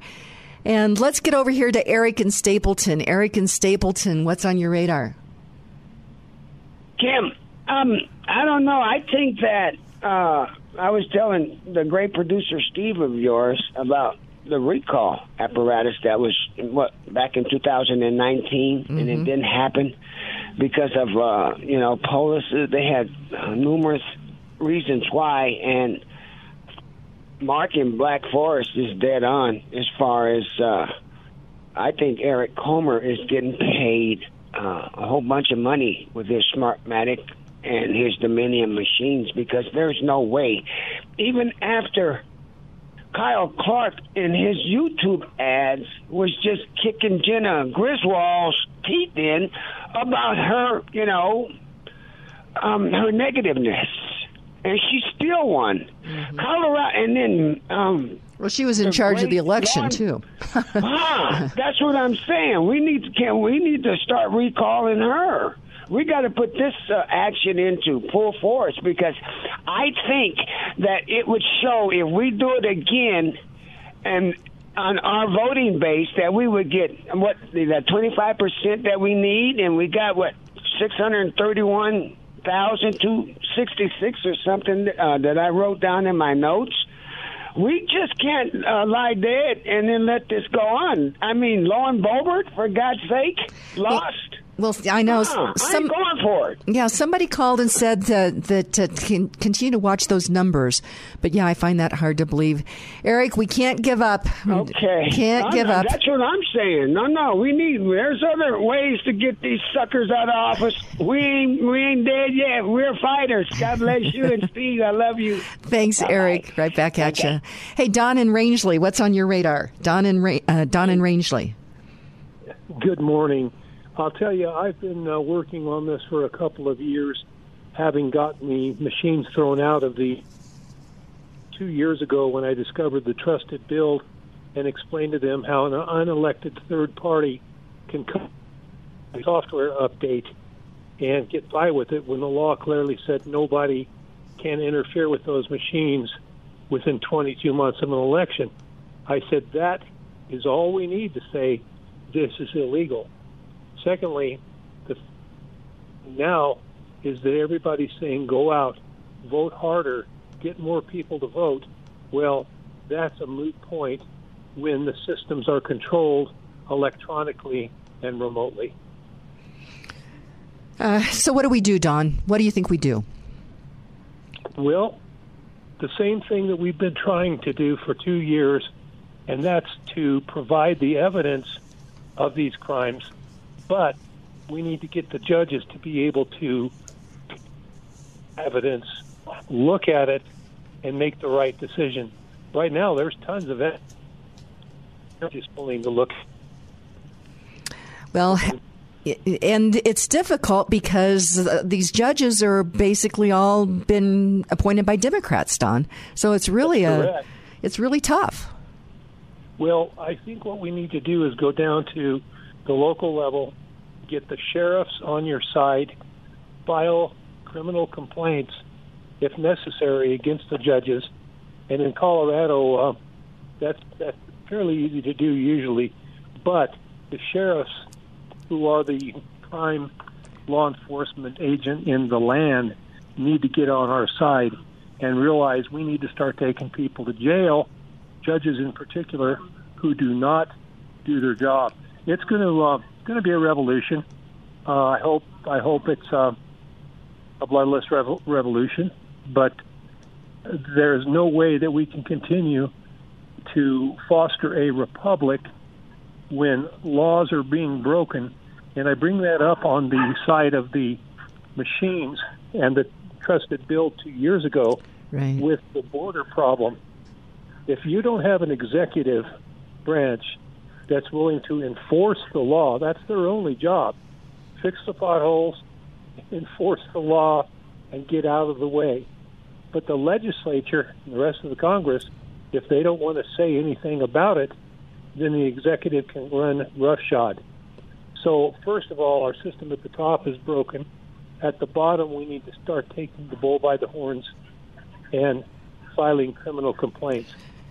Okay, Don, uh, we've got a lot of work to do. Our country yes, is at a very dangerous time right now. I so appreciate your call, Don and Rangely. God bless. God bless you too. And uh, again, uh, from our caller said that Steve and I sounded, our listener said that uh, we sound a little down today, but we got to get back on the horse. This country is worth fighting for. It's worth saving. We have a responsibility to pass something good on to the next generation, and uh, we will not give up. And Mark Twain said this. And uh, those who do not read have no advantage over those who cannot read. So, my friends, today be grateful, read great books, think good thoughts, listen to beautiful music, communicate and listen well, live honestly and authentically, strive for high ideals, and like Superman, stand for truth, justice, and the American way. My friends, you are not alone. God bless you, and God bless America.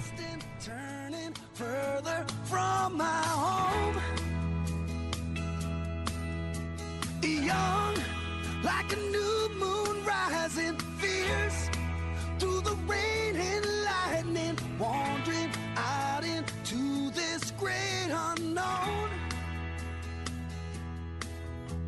And I don't want no one to cry, but tell them if I don't survive.